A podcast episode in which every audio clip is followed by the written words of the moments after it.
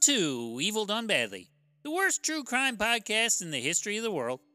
It's New Year's Eve today, and you should all be out partying and having a boatload of beverages instead of listening to this crap.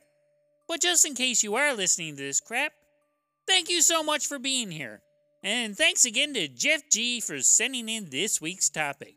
So, enough babbling. Let's dive right into it. What case will we be covering today? Hey, we're doing the Menendez brothers. Now, I only know about them because they infamously make an appearance on a basketball card I had when I was a kid.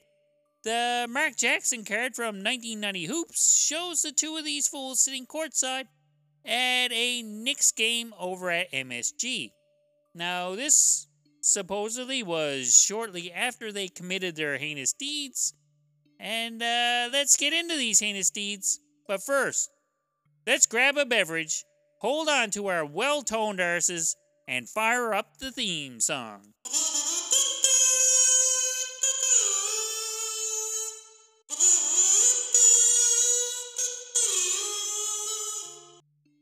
This episode of Evil Done Badly is brought to you by the wide world of paranormal investigations and ridiculous thrifter groups over on Facebook. For some reason, the guys who run these pages, they admit to knowing us. That's uh that's really cool. And they don't mind us mentioning them on our shitty podcast. So there you go. Get over there and join up and let's get back to the show. Uh, time for a quick update here. Uh, Gerard over at the Wide World of Paranormal Investigations group has informed me that they've just blown past 19,000 members, which is a fuckload of people. That's very cool. And uh, I'd like to take some of the credit for that. I like to think we've sent at least one or two people his way. I mean, you know, there you go. We're we're doing our part. Lyle and Erik Menendez were born in 1968 and 1971. Whichever one was born in what year, that's, well, anybody's guess. That's the kind of informative pseudo journalism we're all about around here. Either way, they were born in either New Jersey or New York, and in a startling development had quite the privileged upbringing. They were not poor and did not have to hold up old ladies for their lunch money or eat bugs in order to find sustenance, like most of the cunts we normally cover on this show are. Now, it's quite the contrary. And their dad, Jose, was a Cuban immigrant and earned an accounting degree at Queens College. It's here where he meets Mary Anderson, who goes by Kitty, and they have some sexy time, and they pump out little Lyle and Erik here.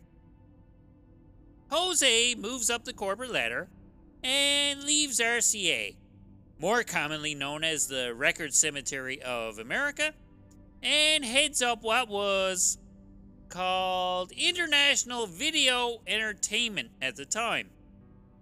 Well, say what you want about RCA, but they responded to my demo tape in a timely manner, and the rejection letter was uh, quite quite thoughtful. It was uh, way nicer than most of the rejection letters I've ever received, and uh, whatever. Uh, anyways, Jose was responsible for hammering out a deal with Sylvester Stallone's film company. Stella! Oh, uh, what? Oh, wrong screaming guy. Adrian! and he eventually relocated to Beverly Hills, California, and moved into a house formerly owned by the man formerly known as Prince. So these folks, they're doing quite well for themselves.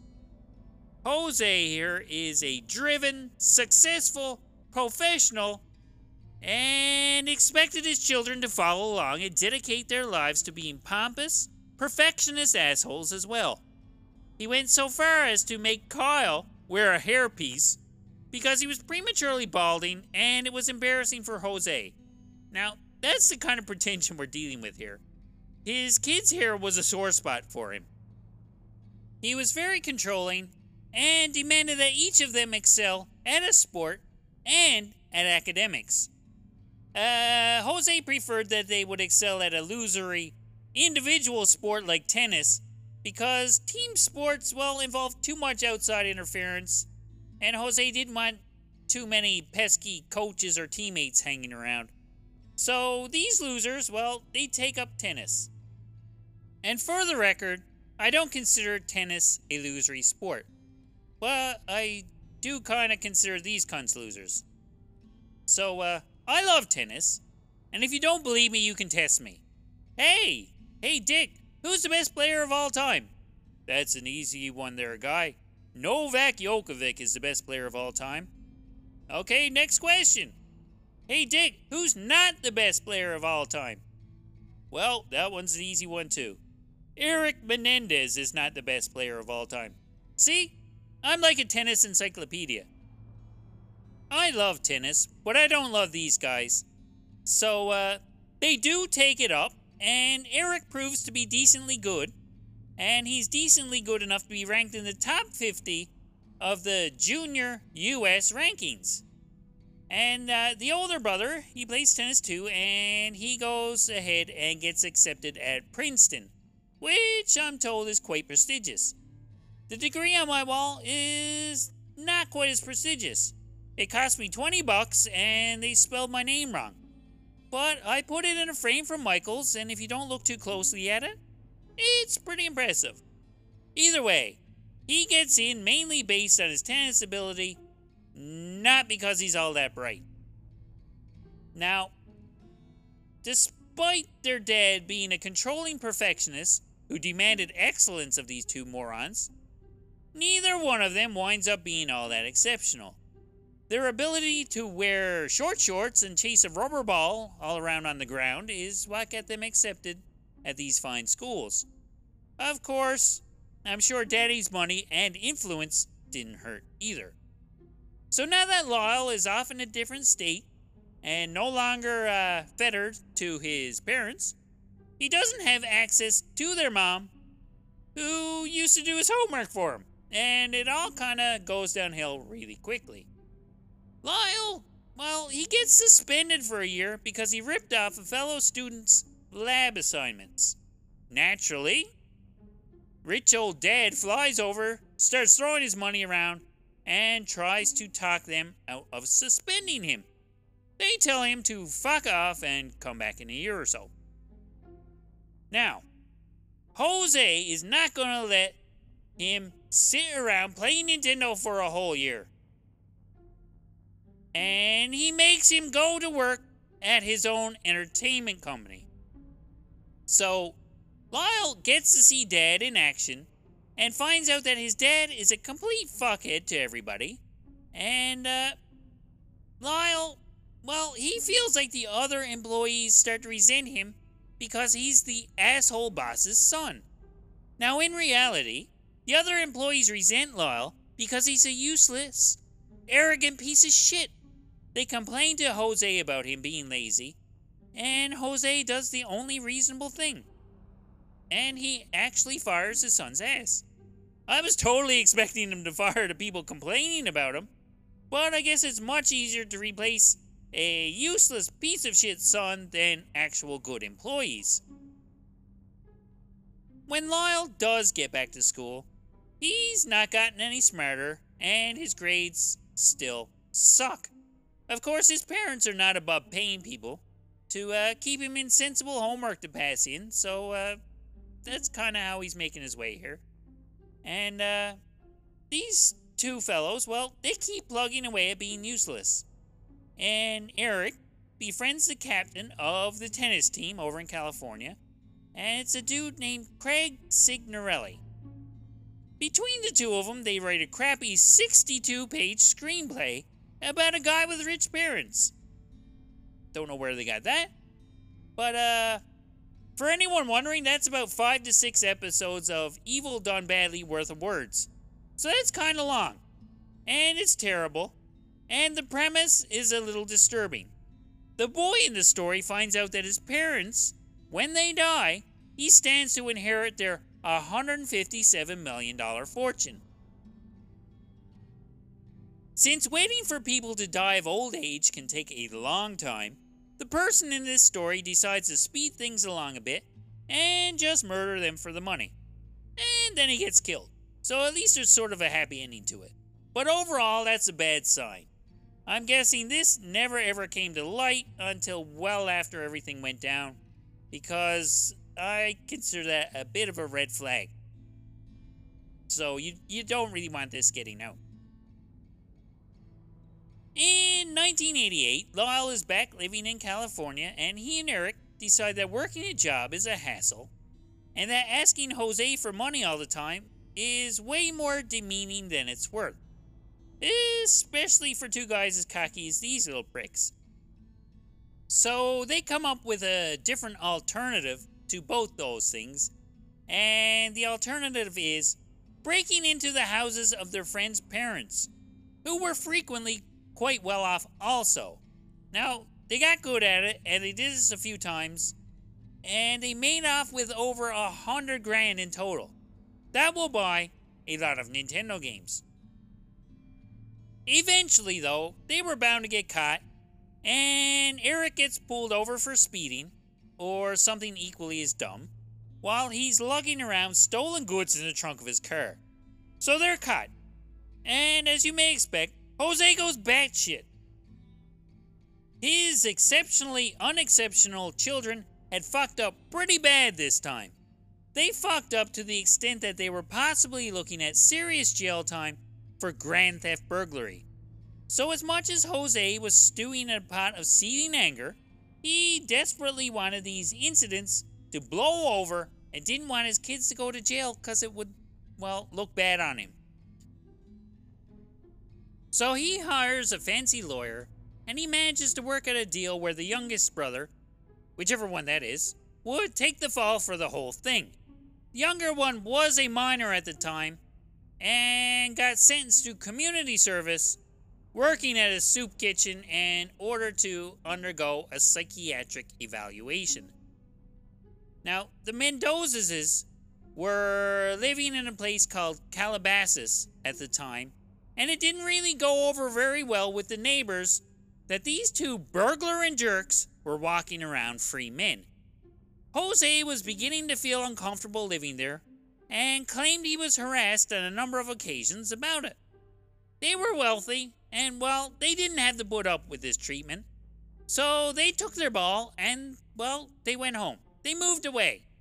They uprooted their asshole family and moved to Beverly Hills.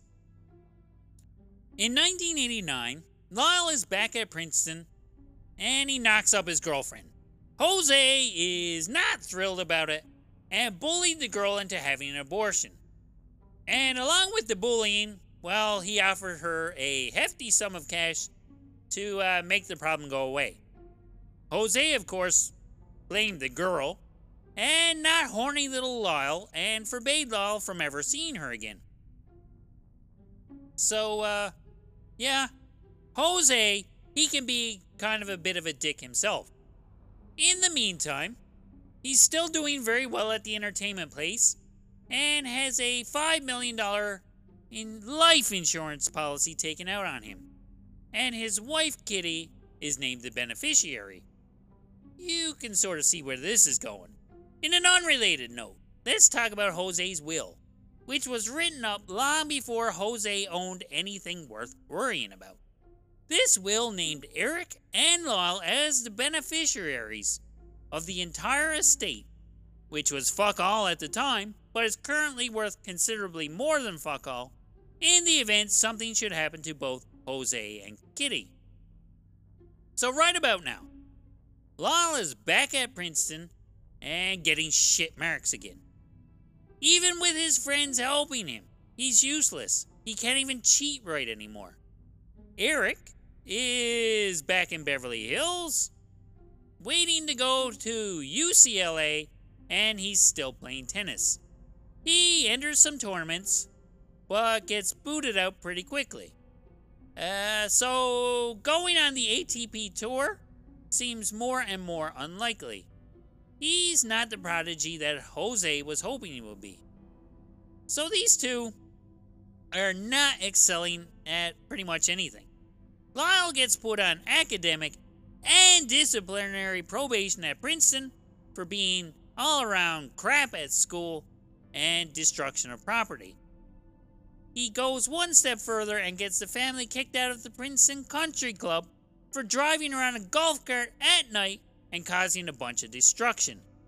Of course, Jose pays them off to kind of smooth it over.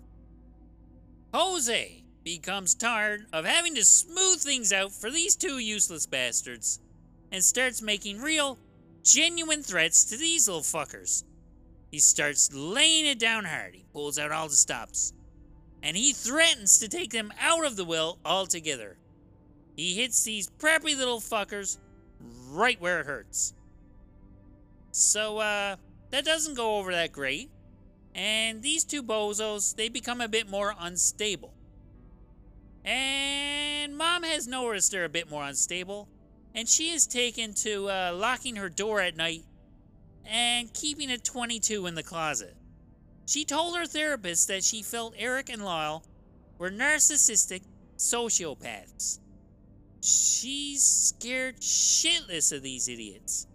And then, on August 20th of 1989, this call comes into 911 at 11:47 p.m. Ahem, here we go. Dispatcher, uh, Beverly Hills emergency. Lyle Menendez. Yes, uh, police, uh, uh, what seems to be the problem here? Uh, where the sons? um, what's the problem here, sir? What's the problem? Uh, they shot and they killed my parents! What? Who? Are they still there? Well, yes! the people who. No, no! They were shot. Erik! Man, don't! Uh.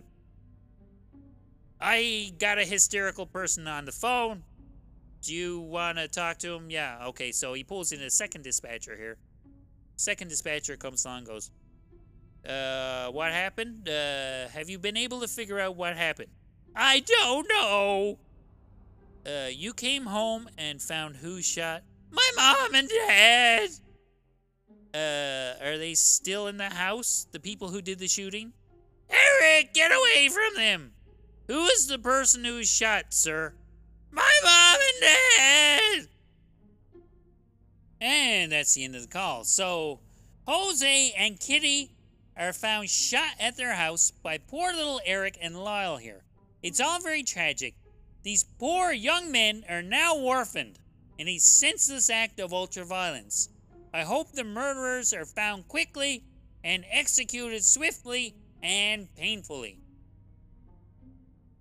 A couple of minutes later, the police arrive and the two boys run out of the house, acting like crazy people who had just found their parents shot dead. They are running in circles, blubbering, and making no sense. The younger one has to be restrained from smacking his head off a nearby tree. He's clearly traumatized. The lead investigator goes inside and says something to the effect of, Yep, there's two dead people over there. And he also comes to the conclusion that there was no forced injury and no signs of a burglary despite the place being quite the mess. The brothers are not considered suspects, but they are questioned nonetheless by the police. The younger one keeps acting bonkers while the older one sits back and gives oddly rational answers to the cops' inquiries. They give a rundown of their activities that day, which included tennis, movies, and alcoholic beverages. They describe coming home to smell smoke in the family room before finding the bodies. Now, this is a bit weird because no one at the scene afterwards they didn't know anything about no smoke. They described that their mom's emotional state was a little erratic and told them that she was scared shitless and most likely suicidal. Jose had had a number of affairs over the years, and maybe this was a murder suicide on account of mom being disgruntled. I don't know. That's sort of a theory. And when the boys were asked who would have disliked their parents enough to have them taken out, they countered with, Quote, maybe the mob. End quote. So, uh, that's another theory. I mean, yeah, rich, obnoxious people tend to piss off other rich, obnoxious people who have no trouble paying unscrupulous people to make their problems go away. I mean, it could be anybody. But moving on to the autopsies here, the autopsies uh, kind of conflict with all that. The autopsies reveal multiple wounds in both bodies. Jose had bullet wounds all over his body, including a wound in his brain big enough to put a fist in. Kitty had holes in her face, her knees, and had one of her thumbs blown off. Kitty was found to have birdshot in her wounds, which indicated that the killer or killers had reloaded somewhere along the way and continued shooting. Jose did not have any of the birdshot. This was extreme overkill. I think this rules out any kind of murder suicide scenario. It's also hard to imagine any kind of burglar being, well, that passionate about putting that amount of lead into his victims. It was theorized that the killer shot out their knees to make it play into the mob angle. Now, it seems weird to me that someone would go through the trouble to have someone kneecapped, only to blow them away multiple times a few seconds later. Uh, I'm not sure the mob is silly enough to do that. Kind of defeats the whole purpose of the kneecapping. So, I'm pretty sure that the mob argument, well, it's a little bit flimsy. So, in the next few days, the brothers put off a lavish funeral for their parents, to which they show up an hour late, and four days later, they get to work on spending their newfound riches. Their newfound riches were not as lucrative as they were expecting, because a large portion of the estate would be tied up in the court system and wouldn't be released to the brothers for quite some time. After uh, the initial stuff was sorted out, each brother was left with around $2 million, and they still had the mansion. They decided that it's too expensive to maintain the mansion, and they started living out of hotels, and they used the excuse that, hey, the mob's probably after us. So uh, we need to keep moving around. And they also hired bodyguards to discourage the mafia from trying to take them out too. One funny thing here is that the $5 million policy that the entertainment company had taken out on Jose's life was not valid because Jose hadn't bothered to undergo the required physical for it to be valid. Oh, that's too bad. These poor guys. First, their parents are murdered, and then they lose out on 5 million bucks due to a technicality. Either way, this setback doesn't stop them from spending lavishly on cars, Rolexes, traveling, basketball tickets, stereo equipment, and stupid business ideas. The older one tried to start some kind of investment business with all of his losery friends, but that went nowhere and he took a big hit on it. He also bought a chicken wing place for a half million dollars.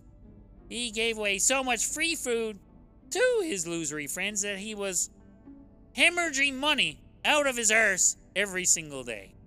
He dressed up fancy and tried to look the part, but he had no idea how to actually do any kind of business.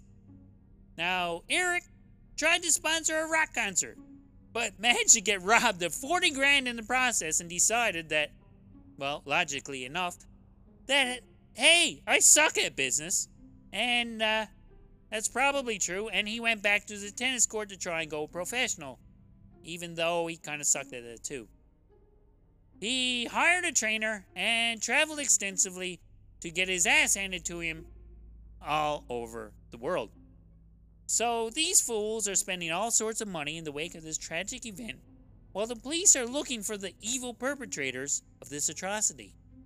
While searching for these evildoers, they find that Jose was indeed a bit of a fuckhead and did have his fair share of people who didn't like him. They also find a few people who are not overly fond of Lyle and Erik and suggest that they are probably capable of doing it themselves. Now, the fact that the brothers had blown through a million dollars of Jose's money in the last couple of months did not endear them to anyone either. It's a bad fucking look. It also makes the police handling of the murder scene look a little bad because no one ever thought to do a gunshot residue test on the brothers at the time. They were a couple of blubbering idiots whose parents just got shot. I mean, how insensitive would it be to say, hey, let's see if you're the murderer? I mean, sheesh. Who could blame the police for not doing that? Well, lots of people start to blame them, and they wind up right smack dab on top of the suspect list. Moving on. In the course of interviewing people, the police find out that the boys had hired a computer guy to come over and wipe out the contents of Kitty's computer. That's a lot, ain't it? But it happened to conveniently contain a new copy of the Menendez's will and probably had some recipes for guacamole and some Chippendales pictures on it as well. Now, this is also kind of fishy looking. Now, this same friend, Craig, also mentioned that he thought Lyle was aiming to bilk his younger brother out of what was left from Erik's part of Jose's fortune. So, hmm, the investigator takes this information and runs over to Erik's hotel room and tells him that, hey, are you two guys uh, getting along or are you kind of falling out here? Erik, uh, he does reveal that he believes that Lyle is out of control with his spending and is starting to act way too much like their asshole father. So the idea that the two of them were not getting along was very plausible. The interview ends with nothing really accomplished but it has a drastic effect nonetheless. Erik does his best to remain cool and calm throughout, but by the time the investigator leaves, he's a bit rattled. He's so rattled, he calls Lyle to discuss the goings on, and he kind of felt that the police were, you know, kind of closing in on them, even though, you know, they're totally innocent and stuff. Either way, he needs to talk to Kyle, and Kyle is not available at the time. And Erik really needs to uh, confide in someone here, because he's really, really fucking rattled. So he goes to see his therapist, a Dr. Jerome Oziel. Now, Dr. Oziel encourages him to talk about whatever's bothering him, and uh, I hope you're not having any suicidal thoughts and that sort of thing.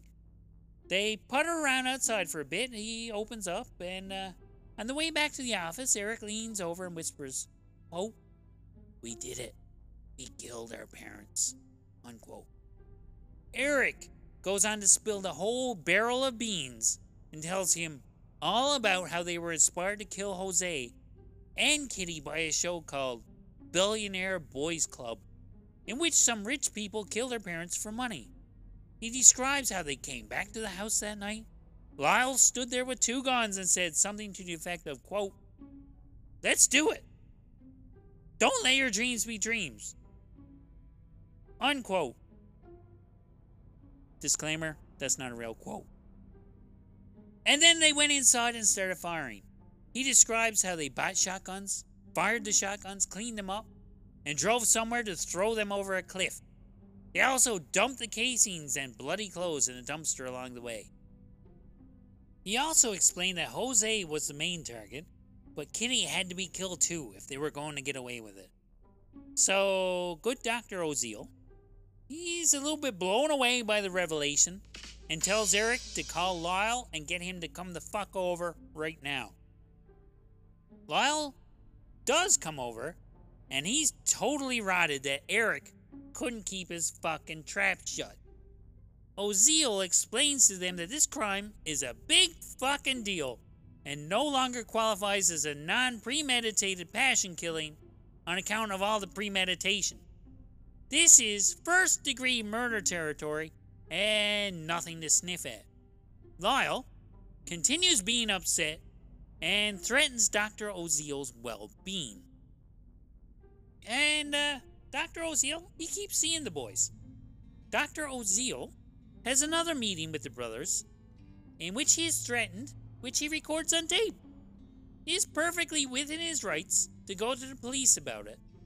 And this will come up later. It's a big question is that does patient doctor confidentiality apply here? No, because once this guy threatens his life, it's ruled that, hey, no, you can't threaten people and expect people to keep your secrets. So, either way, he could go to the police, but he doesn't.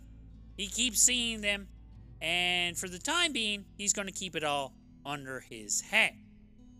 Meanwhile, the police are still talking to this friend guy Craig from before, and he tells them that after the murder, Erik gave them a tour of what could have happened at their house. Now, the police are skeptical and are unsure as to whether Craig was being completely honest. So they call his bluff and they ask him to volunteer to wear a wire and see if he can coax a confession out of Erik on tape. And Craig surprisingly agrees, he goes along with it. Craig wears the wire to the dinner date with Erik, and Erik admits, well, he admits to saying those things. He then reiterates that what he was saying was a joke and not meant to be taken seriously. So this little bit of a investigation turned out to be kind of a bust. Time passes and the police try to get a lead on the guns used in the murder. They look into the sale records of the gazillion gun shops in California and look for names of anyone that might be in some way connected to the two brothers. But they don't find shit. And as time continues to pass, it turns out that Jose's estate is soon going to be put through the system and will inevitably be put into control of the two brothers. No one wants to see them profit from this, and uh, they're saucy, obnoxious little pricks, and no one wants them to get it. End of story. And they think that they did it. Okay, so Oziel knows that the two brothers have admitted to it, and he's been threatened. Oziel has not told the authorities. Why? No one really knows. But he has told the woman that he was banging. Wow. Nothing bad can come from this. Oziel invited his uh, mistress, Judalon Smith, to listen in on his sessions with the Menendez brothers. She later comes forward and states that she heard Lyle threaten to kill Oziel and everyone associated with him. She also tells him about the tapes containing all the lurid details. So, why did she wait so long to come forward with all this? Well, Oziel was banging Judalon here behind his wife's back, and I think it all fell apart pretty badly. So, like you would, she set out to make him as uncomfortable as possible, and she set the cops on him with a warrant for all his records and audio tapes, and that was a big part of it. Sounds like a little bit of revenge might have involved there. So on March 8, 1991, Lyle is stopped and arrested on his way to the Cheesecake Factory. His car is surrounded, and people yell at him to get out.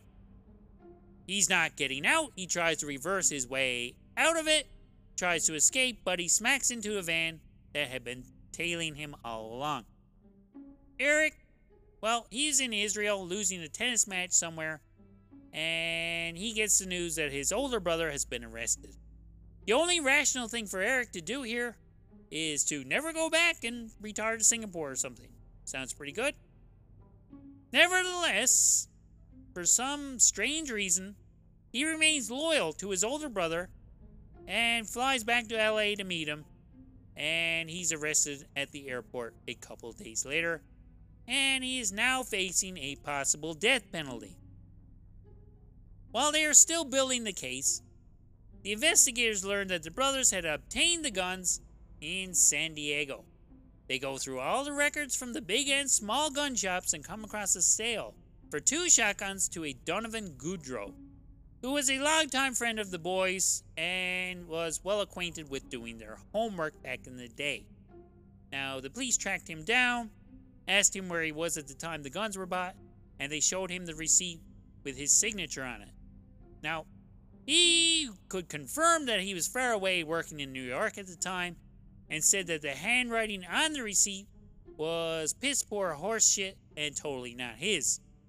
One of the brothers had forged his signature and given his driver's license to get the guns. They also provided them with a phony address. So, who wrote the fake signature? Well, Lyle and Erik are asked for handwriting samples, and Erik politely refuses on the grounds that, well, it would make him look guilty. This was a critical link between the brothers and the murder. So, there's a trial forthcoming. The two boys hire expensive lawyers who hire out less expensive lawyers to assist them. They are accused of first degree murder with special circumstances, and both of them cheekily plead not guilty while making casual banter with their lawyers and the girls in the audience. The prosecution's case pretty much hinges on Judalon's testimony and getting Oziel's tapes admitted to evidence. They do get most of them admitted due to the threat of violence on Oziel's life, but a couple of them do get thrown out. Now there's 17 tapes in all, so there's plenty of damning evidence to go around. It's starting to look really bad for them. The defense's case hinges on, well, Jose being a complete and utter piece of dick shit. These two went on painting a picture of Jose, who was systematically abusing them physically emotionally, and sexually. They were painting themselves as the helpless victims who were doing the only reasonable thing. Problem was, for that angle to work, there really wasn't a whole lot to go on. Nobody could provide any witnesses, testimony, or physical evidence that any of it was true. Yes, Jose was a domineering asshole who demanded a strict adherence to being exceptional but that hardly qualifies as life threatening and murder worthy. So the defense dresses Lyle and Erik up in little boy clothes and makes them appear shy and timid. They're told to turn off the cocky prick part of their brains in order to sell the idea that they were sexually abused by this monster. They also frame the murder as the boys being afraid for their lives because they were on the verge of exposing Jose for the sicko he allegedly was. According to them, they had to take care of business before Jose had them knocked off first. So there you go. That's the case. These guys are either spoiled little greedy fucks who murdered their parents for money, or they were just lashing out because of the years of intense paternal abuse. Now, three years later, the trial goes ahead, and as you can imagine, rich people, murder, this trial is a hot topic and is a bit of a media frenzy. And of course, these two only get sexier and more famous the longer they're on TV. As we all know, the quickest way to a woman's heart is to get accused of murdering people on television. So they go to trial together. Lyle sits on the stand for nine days telling everyone how his parents molested him so much he took refuge in a family of stuffed animals and used to wet his bed well into his teens. Erik also did his best to taint his parents' reputation over a span of many days. These two morons had separate juries, and both of them had to deliberate for more than two weeks just to come back as inconclusive, which was kind of a victory for the defense. So they got a pretty good deal out of their expensive lawyers, but they're not off the hook yet. So by 1995, they're ready to go ahead and try it again. This time they ruled that it was a hassle to have two sets of jewelries, so they said fuck it and went with a single set of involuntary volunteers. These two can't afford their pricey lawyers anymore, but Erik gets his original lawyer paid for by the state and Lyle gets an old crusty public defender who's about a week away from retirement. So it's looking even less great for them at the moment. It takes them five or six months to go over the same pile of random crap again. This time, the prosecution zeroes in on the motivations and careful planning of the murders that the brothers did to make it seem more heartless and deliberate. The defense keeps pushing the child abuse angle, but this time they're not allowed to present as much evidence in their favor. The judge ruled a bunch of it inadmissible because hearing it was an annoying waste of time. The prosecutor went on to say that these snotty little bastards were full of shit and were not for any reason in fear of their lives. Prosecution also notes that if they were in fear for their lives, yes, that would make some kind of sense in the case of the killing of Jose. It did not make any sense in the case of Kitty's murder. There was no evidence that they feared for their lives at the hands of Kitty. She was not considered even a little bit of a threat, but they killed her anyway. So there you go. Self defense theory right out the window.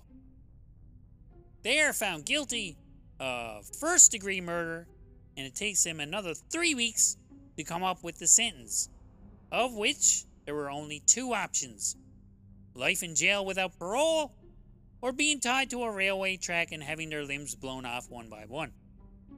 Over these three weeks, the defense presents a bunch of 18 witnesses who went on the stand to whine and beg for leniency for these two fucktards. So that's a whole load of bitching and whining and is, well, very irritating just to hear about. And to make matters worse, Erik's lawyer gets caught for making one of Erik's therapists fudge evidence before presenting it. Wow. That's what you get when you stop paying for your lawyer. You get shitty service. The jurors badly wanted to go home, and they unanimously decided that the Menendezes are going to spend the rest of their lives in prison and not be killed. Boo. They would later state that Jose was indeed an asshole, but they didn't buy the whole sexual abuse business. They did give them points for not having any previous record of violence and sort of sympathized with having to grow up with a pompous dick fuck of a father. They also agreed that it in no way justified their extreme actions, so they are going away forever, and in a cruel twist of fate, they are tucked away in separate prisons without any stuffed animals. If they're lonely, though, I'm guessing they will find plenty of animals who are willing to stuff them full of something. But boy, are they sexier than ever. Both the brothers have been married while locked up, and Lyle has actually tied the knot twice. And that will do it for the violent story of the Menendez brothers, best known for inflating the value of Mark Jackson's 1990 Hoops card. It was a 5 cent card until someone figured out who was in the background of it. Now it fetches upward of 10 bucks. So if you're sitting on a pile of mint ones, you may be able to retire. Send one my way if uh, if you've got too many of them. Thanks. And in closing, I would like to state, hey, Lyle and Erik Menendez, with all due disrespect, you're a couple of real cunts. I hope someone blows your elbows off. And there you have it. Another fucked up episode of the worst true crime podcast ever. Evil Done Badly is over and done with. If you would like to reach out and suggest future episode topics, we can be reached on Instagram at Evil Done Badly or by email at evildonebadly at gmail.com. So thanks again to our few regular listeners, and I'm glad you're here. My name is Dick. Happy New Year. Have another beverage, and I hope to see you next time. Bye bye.